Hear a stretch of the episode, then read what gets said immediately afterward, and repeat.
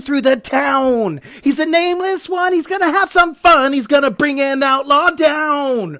Wasted! It's over quick. He's nailed them three for three. And with the squint-eyed grin and stubble chin, he rides through history. Fuck, Carl, I feel so bad for missing your lone justice song, man. I humbly beg for your forgiveness. That song rules does it does it relate directly to the Dark Tower? I don't know. It might. Anthrax has other songs that do directly relate to the Dark Tower, like Among the Living, a song about Randall Flagg. But is Roland Deschain of Gilead a bounty hunter? I don't know. I think he's more of a knight errant. But anyway, it could. That song might relate directly. It's a fun one and I love it. Peace out. Hey, Joe that's really cool that maybe Anthrax really likes Stephen King. I've never heard an interview with them or not uh, with any of the people in the group Anthrax. I have seen Anthrax. I saw them for a San Antonio Rock Fest, and they played. Um, they did not play Lone Justice, but they did play um, classics like the Judge Dredd song, I Am the Law. They played Indians. They played a lot of their new stuff or their latest stuff from that time.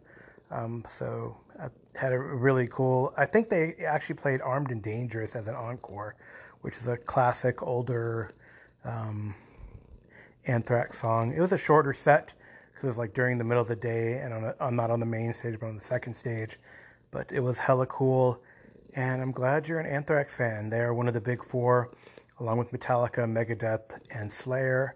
And yeah, it'd be really cool. Um, one of these days, maybe you and I will have to sit together um, as metalheads, you know, wearing our shirt, your shirts with shirt sleeves cut off, and discuss um, influences in RPGs and books, or I guess it's influences from RPG and books that translate to songs that we love to bang our heads to.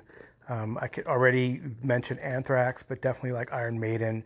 There's a lot of literary references from um, Dune to uh, um, Rime of the Ancient Mariner to a lot of other stuff. Um, the Charge of the Light Brigade, the Trooper, right?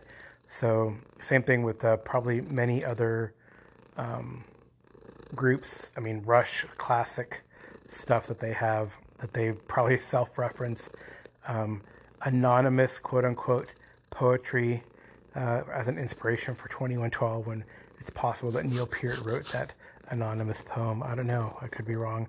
Ray Otis could chime in if he listens to this podcast and give us that info since he's a big Rush scholar. But yeah, it'd be kind of cool to do. I love music. One of the big three things in my life uh, music, RPGs, um, and beer right? Uh, that I love and a part of my hobbies. So uh, yeah, uh, pretty cool stuff. And thanks for calling. And you get your own song, man. Oh my gosh, you could probably hear our cat Peanut, who is sitting on my lap and purring in the background, Joe. Uh, I guess Peanut likes you. She likes hearing your voice and is purring to it while I record in response. So uh, there you go, Dr. Love. Lover of cats, lover of people. I'm all around good guy. Smelly cat, smelly cat, what are they feeding you? Smelly cat, smelly cat, it's not your fault. They won't take you to the vet. You're obviously not their favorite pet. Smelly cat, smelly cat, it's not your fault.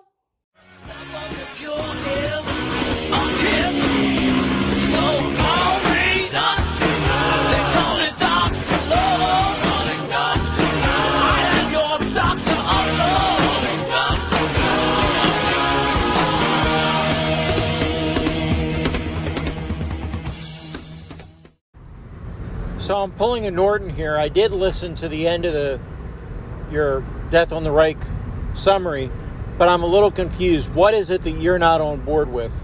that there are fear checks in Warhammer, that elves are broken in Warhammer, or that players can use meta currencies to avoid the effects of fear checks. I, I wasn't sure which of those three that you weren't really, you, you didn't really like, because you alluded that there was something you weren't sure you liked, but you didn't clarify what exactly it was, or at least when I was listening at double speed driving down the road, I didn't catch what you said it was. So if you could clarify that, I would be ever grateful, my friend. Hey, Jason, to clarify, so I think what I, I don't know if I get annoyed with, but I feel like I need to challenge the players more with this resolve resilience mechanic that exists in the Warhammer Fantasy 4th edition.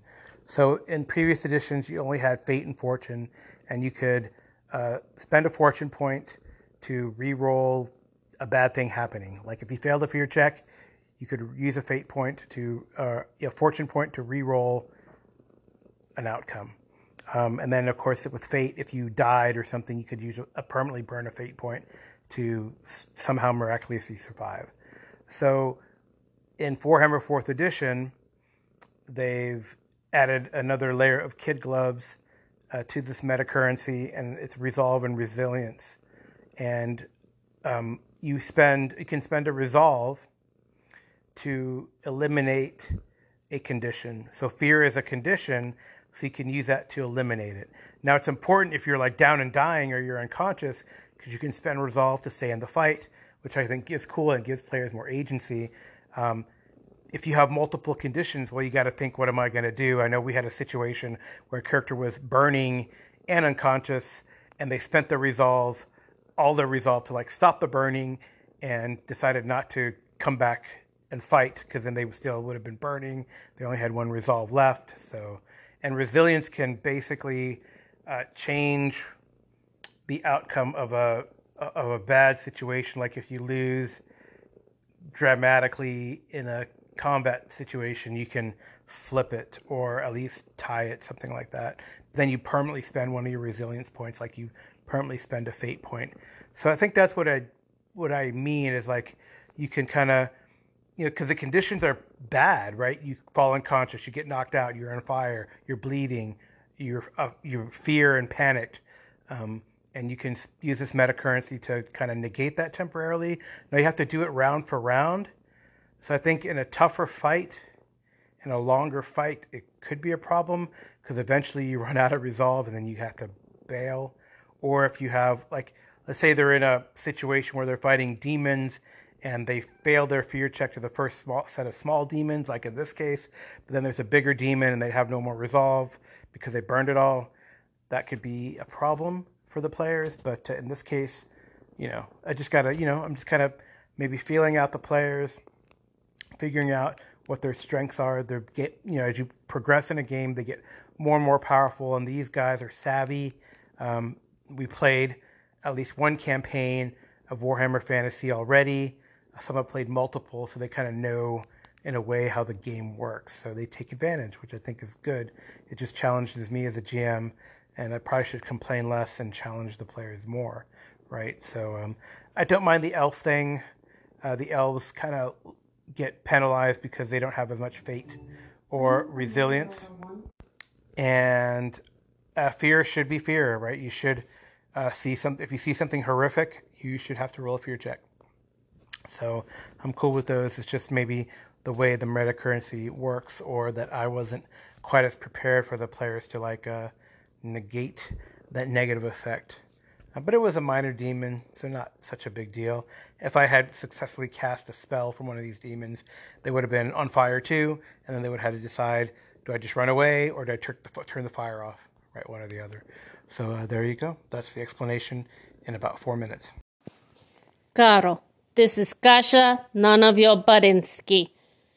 There's a lot of people shooting right now so it might be a little noisy in the background. But I'm going to let you know I am mostly fine. Just a small surface wound, cracked hip should not be a problem. Can't run, but I don't have to because I just tell other people to run for me. Works so much better. Anyways, Mr. Gruncy and I, we think we should go start fire in the city. Make it a little more light. Distract people, you know. Because we have Mr. Not Cutler. He's not nice. I might have to kill him. I have not decided yet. But he accused me of breaking friend's jaw. Now I have to do that. Too much on my plate. I have to go. Don't give up my location. Hey everyone, that was a message from Kasia um, coming us to us live and from the distant past from our Twilight 2000 4th edition game and is telling us kind of a summary of what's happening and that yes, she's okay. She got smashed in the hip, but is alive and fine and here to torture prisoners in a game near you. So, um, yeah, that's pretty cool to get a call in like that um, from a, an actual character, not a player, right, in a game. So, um, I don't know how that happened. Uh, I well, maybe I do know how that happened, but like Kasia asked, I cannot give away their position. So um, I guess we're to see Krakow burn, um, which anecdotally I've heard that this has happened before. I've heard of other uh, survivors in a Twilight 2000 game get pissed off at Krakow, and they just uh, have the wherewithal and capacity to just screw up the city because they really get pissed off about what happened. So I don't know if we're at that point yet, but we will see. So that uh, again is a reference to our Twilight 2000 game. And uh, thank you for the call in, Kasia. I will not give away your position. And uh, screw that Cutler dude. He is bad news. He's a meanie weenie. Um, and I'm sure a lot of the characters in this game, when they realize that he's a turncoat, he's full of crap, he says he's from the fifth division, and he is not. Oh, it's going to piss off Diaz and Ronson and Grunts. And uh, of course, it's already pissed off Sam, probably. And now Kasia's pissed off at him.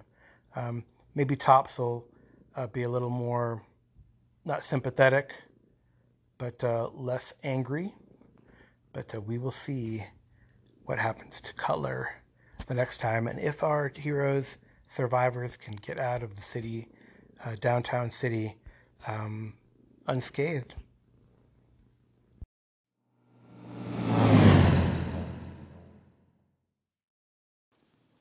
Hey, Carl, it's me. Just wanted to let you know A, I need my Benny, but B, I think for the remainder of the year, especially at Christmas time, every package you open, you should do an unboxing for, or an unstocking for if it's in a stocking. Anyways, just saying. Anyways, uh, I think you should insert Christmas music here.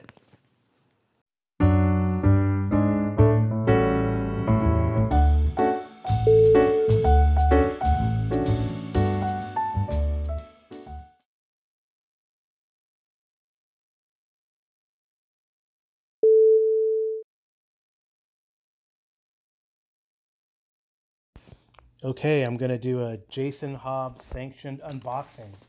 Not really. I think Jason Connerly and Daniel Norton appreciate it. So I got a box. It is from Studio 2 Publishing, which is Pinnacle Entertainment's publishing company out of Knoxville, Tennessee. I have no idea what this might be, honestly. Um, so we'll see. Hopefully, it is not a repeat of something that I might have double ordered. That could always happen. So I'm using a trusty anvil to open it up. It is a Priority Mail two-day box, actually. It is um, five inches wide and then sort of eight and a half by 12-ish. Um,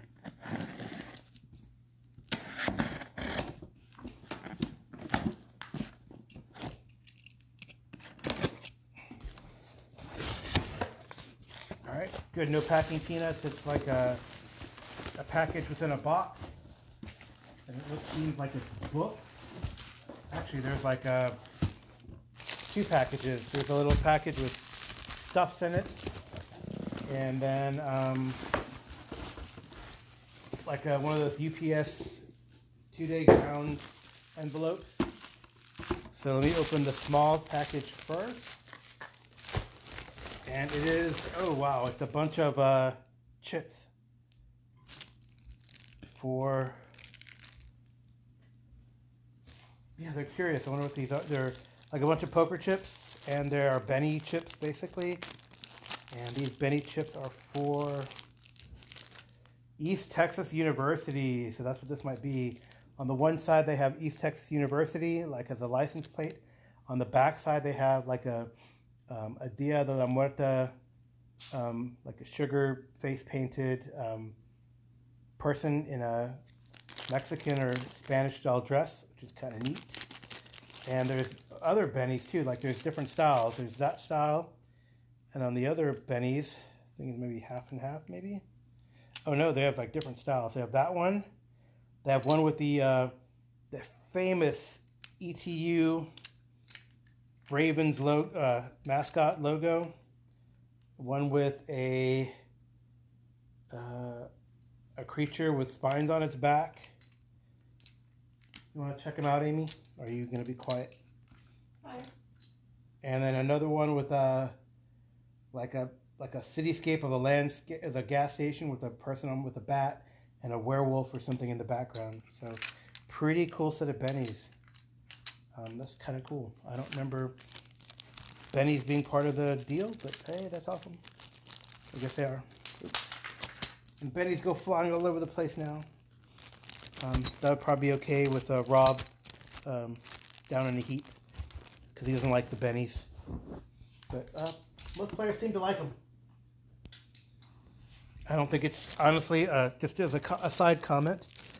Rob said the bennies can get out of hand, but uh, maybe they can. I mean, I don't know. I, it depends on the type of player. I know, like uh, like some players, and I will say, for example, someone who's played Savage World a lot, probably like Arlen Walker, uses bennies like all the time. So there's not this like banking of bennies for the big boss. He kind of uses them, gets them, uses them, which I think is kind of cool and probably the way you should do it. Um, instead of banking them for the boss, but um, some people do that and wait till the end. But I've seen people do that with kind of any meta currency type of game, from Fate to Modiphius 2D20 to the Genesys system that Star Wars uses.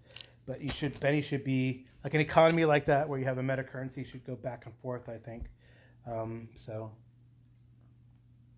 I'll have a sip of my tea um, as a homage to Andy Goodman and our Two Serpents Call of Cthulhu group, and I'll open the other box. I'm thinking now. I wonder what this is. This might be a Kickstarter I did that I always forget about. Oh man, yeah, it is. Um, it is a full-on ETU print stuff, including archetype cards. Amy, um, which is cool. It has the study abroad. Oh, so the study abroad is sort of um, these adventures where you know, like if you were in college, if you remember, you could you had the opportunity to have a study abroad. For example, I know Amy took a study abroad in Mexico where she helped at the dig at Chichen Itza, but uh, this is a study abroad.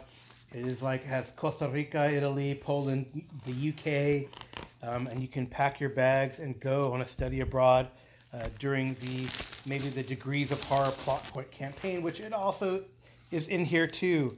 So the study abroad for sure is updated for uh, SWADE. Uh, the other books, I guess I added as add-ons, or they just tacked them on because I don't remember this, but but like it has the Degrees of Horror uh, print book, the Degrees of Horror plot point campaign. Um, so I have the Degrees of Horror. It's like two. I guess it's like I feel like it was a the PDF was like one big book, but it looks like there is a Degrees of Horror hardback, and it goes through freshman through senior year. Uh, we actually started a ETU campaign, and that game is uh, it's been played by Jason Connerly of um, Nerds RPG Variety Cast, Arlen Walker of Live from Pelham's Wasteland, and Shay Webster of Roleplay Rescue. And uh, Jason Sun has also joined in. And uh, it's kind of on hiatus. We did a couple plot points in the freshman year. I'd love to continue it. Uh, it looks like I got, for some reason, I have both the um, hardback and the paperback. So I don't know about that. That's kind of weird. Um, so yeah, it looks like it's the same thing, except one is a hardback and one is a paperback. So I have an extra copy. Anyone who wants the ETU Degrees of Horror in print, hit me up. I'll probably send you the paperback copy, or maybe I could use it for a prize for something. Um, all right, and then I also got um, East Texas University, the main rule book in paperback. It's great. I love that stuff. And then I got, man, they sent me a lot of stuff in here. Uh, class ring. I don't know what class ring is. It looks like a paper, maybe a um, oh GM screen. I have the East. Te- oh, they, that's kind of cool. They did send me a. This is getting to be a long unboxing, but it's got a lot of stuff on it. They did send me the East Texas University convert University conversion. So conversion from the previous edition of Savage Worlds to SWADE as a one-page sort of cardstock item. And then I got some. There's a couple other things in here. Okay, there's a. Uh, oh, poster maps. There's two sets of poster maps that they sent me. A double-sided uh, poster map for ETU. It looks like it is not a repeat, but they're different. Yes, 313 and 314. So double-sided poster maps uh, to use for ETU. And then um, Pine Box Perils. Wow. Pine Box Perils. Uh, Savage Worlds Explorer. Savage Worlds Explorer. Like zines. Look at this. It's crazy. Um, yeah, so Pine Box Perils is like little, instead of the plot point, it's like that little event, mini adventures. I was to run one of these, I believe, um, but then the the players in the last adventure decided to go take a trip to Houston. So yeah, that's okay. That's actually okay. Um, so it's got two editions of Savage Worlds Explorer, which not just have East Texas University, but a Deadlands Noir. And the first one here, in number episodes in number six, it's got ETU, Deadlands Noir, Six Guns, and then in episode in number three, it's got ETU, a Supers game, um, artist, and the last Parsec. So really good stuff to use for your Savage Worlds games. And yet, wait, there's more. Oh yes, it's got those wonderful Pogs um, for ETU, which is great. Yeah, I think maybe I'll have to get some ETU to the table because I love those Pogs. They're super helpful in our Deadlands game. They really visualize it and bring it to the table. So yeah, um, a big unboxing with a with an. I guess I I turned in a Benny to get an extra copy of the uh, um, Degrees of Horror. So um, yeah, very cool. East Texas University. I guess the uh, study abroad and all the extras that I got with it have come in.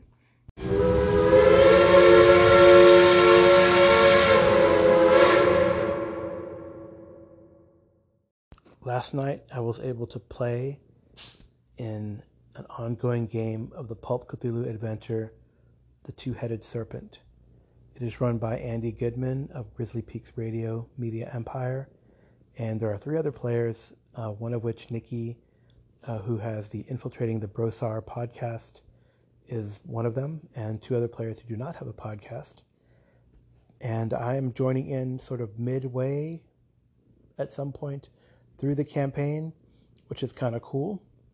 Um, I am Amar, or Amar, who is an Inuit, uh, Danish ancestry uh, person who is a geologist and archaeologist. And um, he, after suffering or escaping an earthquake there in Iceland, he found his friends missing, so he tracked him to a cave. And here he encountered his companions negotiating with these giant cave dwelling humanoids called, that he learned were called Vormi, um, that had maybe captured his friends, but he wasn't sure. He joined these intrepid adventurers and they crossed this chasm to find um, some sort of laboratory, prison, facility. There were other Vormi there. There was a giant Vormi that shocked um, Amar. And uh, when we last left, they had come into this lab like manufacturing place.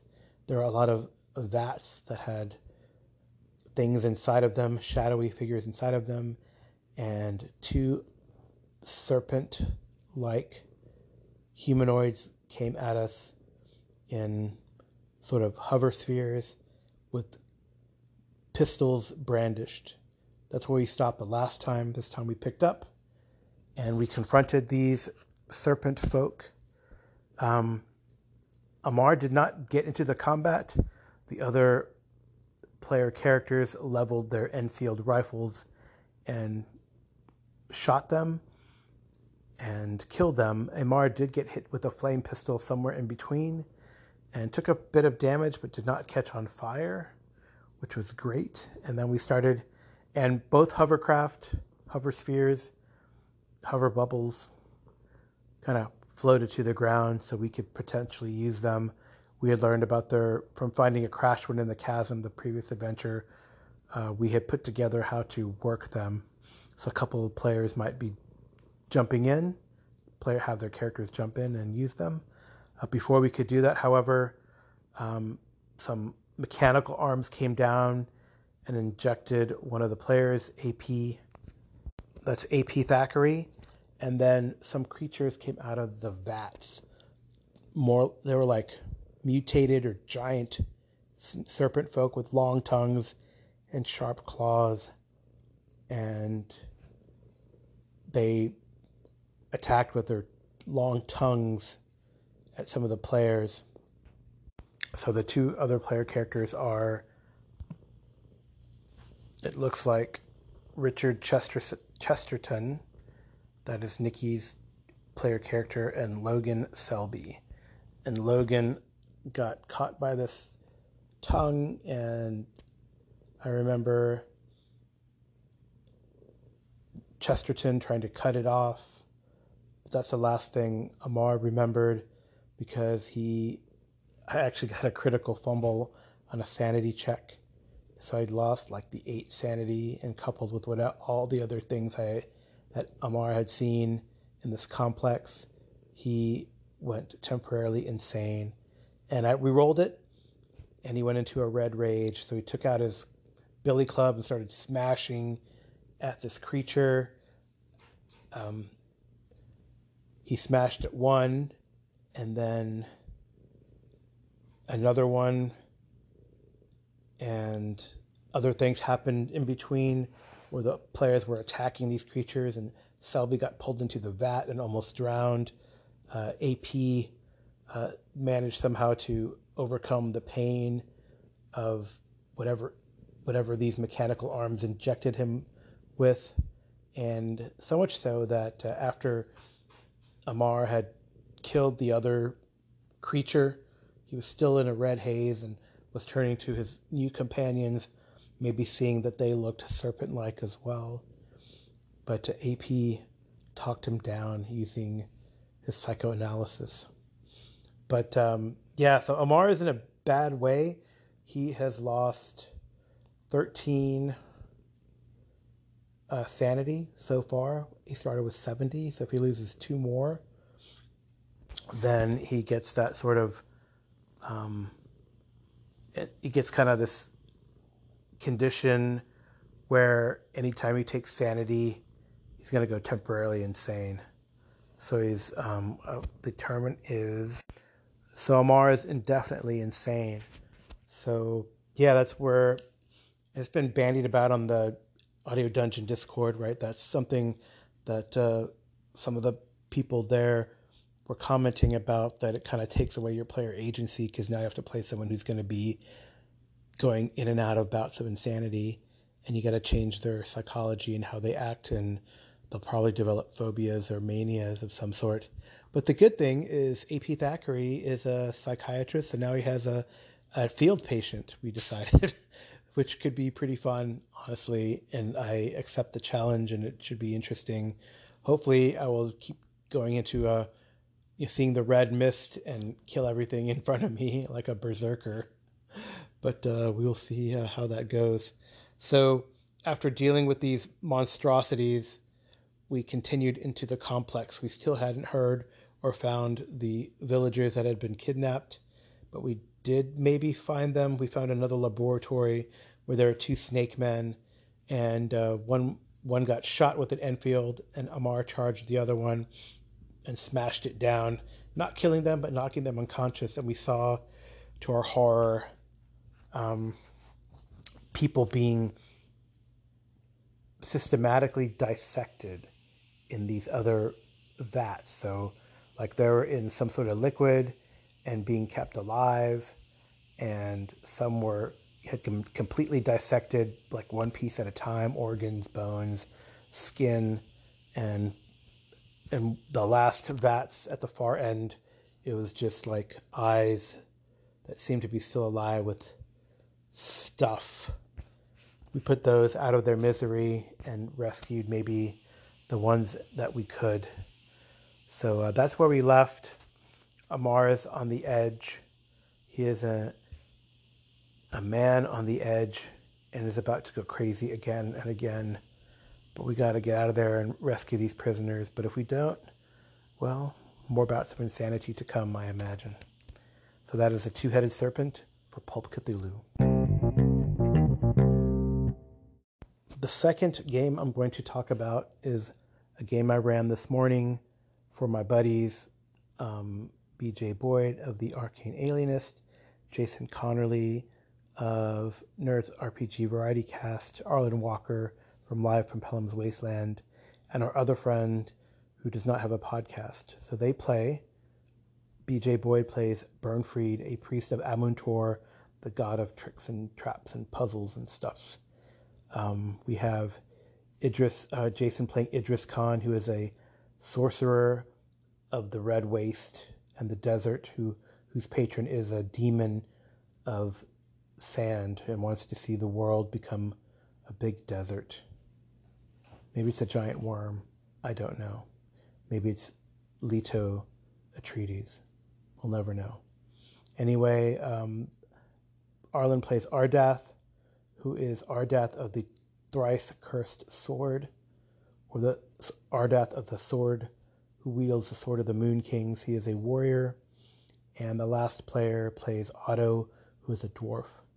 So when we last left the players, they were had been holed up in a castle in a tower. They had attacked the tower and kind of ran through the defenders, killing these plant creatures and men, uh, killing a hag and a troll, but then being kind of a little beat up. So they retreated to this tower room. In this tower room, there was a grate, and below them was another troll, a giant troll who seemed to be insane and mad and kept trying to jump at, at them and could not. Um, they had also found this cauldron, this magical cauldron that they had sequestered and kept for themselves. And they tried to rest and recover. Um, at some point in the late uh, night or early morning, they were taunted by another hag who said, uh, who told, had told them, I know you have killed my sister, but if you give us the cauldron back, we will let you free. We will not kill you. And um, they could tell that there are probably another couple trolls out there and a bunch of plant men ready to break in from both sides of the of the tower to try to deal with the players. So um, they planned, and the first thing that they did is um, Ardath broke the grate and kind of let it down on the big troll, and they wanted to use this big insane troll to maybe act as sort of a um, not necessarily fodder, but um, act as a an inadvertent shock troop against the other trolls. They surmise that maybe it was well, they surmise that it was imprisoned, and it probably did not like the other trolls, so they would probably use it to smash through uh, the the besiegers and maybe help the players to break out. Um, Burnfried, meanwhile, was talking smack to uh, the hag and really annoying them. They heard movement and, uh, outside and they felt that perhaps the plant men were being ordered to grab some of the benches and stuff out there to try to break through. Meanwhile, Idris Khan um, cast some fly spells and he made the circle. He rolled, uh, Jason rolled really well. He rolled like a, a natural 20, so like 31, 32 plus on the success for the spell, and created a circle. Within the circle, all the all the uh, heroes stood, and then they were able to fly and fly for a long time, and carry twice their weight and fly like 60 feet around for like all day. So that's a pretty amazing cast of the spell. Um, then, as they heard the plant men ram the door with a bench and crack it, Otto the dwarf opened the door because the characters are now going to bust out. Um, and Idris Khan again showed his worth as a as a spellcaster and cast color spray again rolled a natural 20 and got the highest success he could. And this rainbow of color appears and blasts out at the enemy. If people were outside the castle they could see the colors lighting up the castle from miles away um, and every enemy within 200 feet was affected so it destroyed the plant men knocked the two trolls on the outside unconscious and knocked the hag unconscious as well. Uh, the one, the only enemy who survived was the troll in the hole, who actually I rolled a natural 24 for his save, so it survived. It didn't get blasted. Uh, so the characters break out, and they start to hack up the trolls and kill the hag. Um, the giant troll that's insane jumps out of the hole and starts tearing up one of the trolls as well. Um, so yeah, they defeat this siege pretty handily, and they carry the troll bodies into the the uh, fires that are there, the fire in the hearth in the feast room, and the fire in the kitchen. They burn the trolls. Um, Idris Khan drives the giant insane troll away with another color spray, and it, he blinds it, and it runs and falls back into the hole. It doesn't die because it's a troll. It falls like 20 feet, injures itself, and probably um, recovers, of course. It's a troll, it regenerates. But um, it never comes back out of the hole. I rolled like confusion rolls whenever Jason reminded me, or they remembered about the troll, or I remembered about the troll, and it was always either um, babbling and incoherent or um, doing nothing. So um, I, I, don't know. oh well, they got lucky, I guess. So, um, but their luck did not quite hold.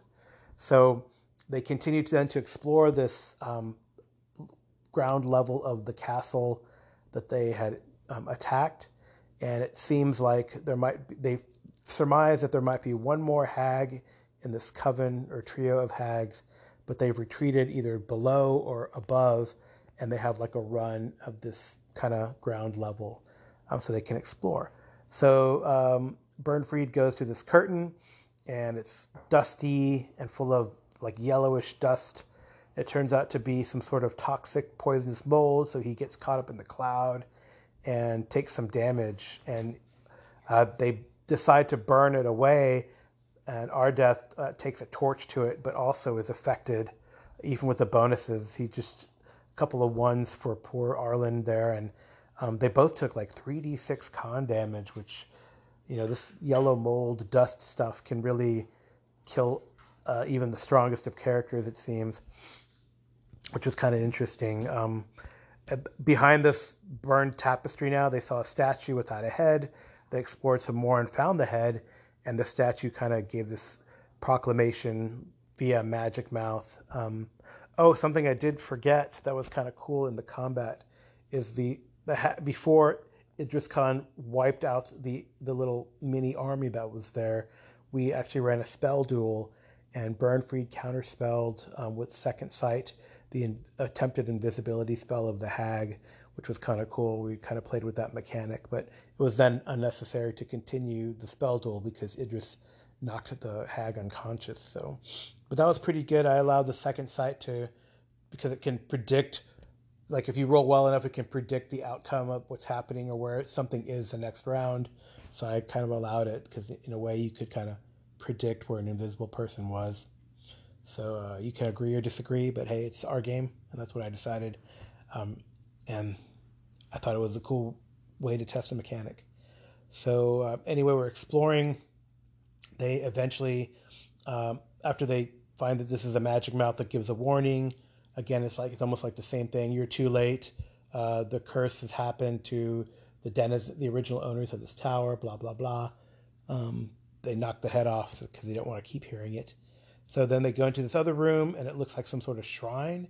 There's a skeleton with a silver diadem, um, silver like diadem on its head, and coins have been thrown on this bed with a canopy.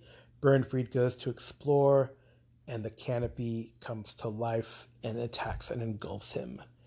And I call it the canopy monster because I wouldn't have no idea what it is, but everyone realized eventually that it was a cloaker. And if you remember cloaker from AD&D First Edition, A2, Secret of the Slaver Stockade, it was a monster. Spoiler, sorry, that is introduced there, and then I think it was reprinted uh, in Monster Manual 2 for AD&D. It's a to me, it's an iconic monster. They did some cool things in the one of the Forgotten Realms books where they looked at. I think it was it might have been an AD&D Second Edition book where they had like the Underdark of the Forgotten Realms, and there were like cloaker cities. And anyway, cloakers are cool. To me, they're iconic. I've never been able to use one, and it was awesome to use one, especially in DCC where they have like multiple actions because there are enough hit dice to do so. So I rolled that the cloaker could do its like Sonicy thing and then maybe attack once or twice. So it engulfed Bernfried. It had this moaning going on already that kind of uh, was disconcerting and gave penalties to attack for the players. Um, Otto the dwarf went up and attacked it, but then realized that he was hurting Bernfried instead. Um, they uh, did some other things that were generally ineffective. Eventually, Otto was able to use a, a mighty deed to grab the creature by the tail and then fling it against the wall where it got injured a bit and released Bernfried, but then the creature with a vengeance attacked Otto and smashed his kneecap and did a lot of damage to him, um, attacked him more than once, and eventually Otto was kind of like floating there, unconscious. It it changed its sonic attack to something that nauseated some of the players. So um, I think both Otto, before he went unconscious, and Bernfried were effectively nauseated for about four rounds, and they couldn't do anything except for move. Um, so that's what Bernfried did. He when he tried to flee, the creature slapped him with its spiky tail and nearly killed him. Um, and then it was just Idris and Ardeth, and then Ardeth was soon out of the fight because the creature uh, changed its sonic attack again to a fear, and Ardeth fled, even though he and Idris had made the nausea, had saved against the nausea attack. So it looked pretty grim for the players that this cloaker may have been able to uh, destroy them, if not for a bit of luck. Um, Otto was dying. It went after Idris. It engulfed him. Um, Idris was able to uh, cast a spell, even though engulfed, and distract the creature enough to escape and, and try to flee. Ardeth was running out, Bernfried uncontrollably. Bernfried was fleeing. Uh, the creature tried to, you know, and then, oh, a cool thing that actually um, Jason did with Idris is that he, he basically flew the creature while it was engulfing him towards a fireplace, so it let him go as well. Um, so there's like this a few rounds where it was like try to get Idris, try not, and then Idris escapes. Um, it engulfed him again and was sort of dragging him back. And uh, Bernfried was like, "Oh man, I got to do something because Otto's dying." Uh, Idris looks like he's going to be done for. The creature is chewing on Idris's the back of Idris's neck. Um, Bernfried tries to turn it, and uh, he uses his luck to try to increase the DC of the turn because we judged that it was an aberration and he could turn those according to his god's dictates. But uh, I made the saving throw, um, and people like, I think that's when they kind of, until somehow miraculously Idris beat my 21 strength creature on a strength check to escape and was able to pour a potion into the gaping, bleeding out mouth of Otto, saved him, and then using the last spell that he, he had available, Idris was able to surround the creature with a stinking, choking cloud, doing damage to it and harassing it. And it just did not like this cloud because it was taking damage, was distracted, you know, took minuses to attack, so it's trying to escape the cloud um, for some rounds. And then Ardith recovered, came back and attacked it. It tried to flee again. Ardith hit it again. It looked like it was going to try to escape the castle at that one point because Idris kept succeeding enough to harass this creature. Um, and then Ardith was finally able to catch up with it, you know, flying 60 feet uh, versus 40 feet, um, and dispatched the creature. So it was a tough fight. Um, they found that there was a treasure room that they can examine next time. Um, and they defeated the cloaker and hopefully will be rewarded well treasure wise for it. So, pretty cool, uh, tough fight, um, action packed session. But that's a DCC for you. It's a fantastic game. Love this iteration of the 3.5 engine, and I think we're really enjoying it. Really good group.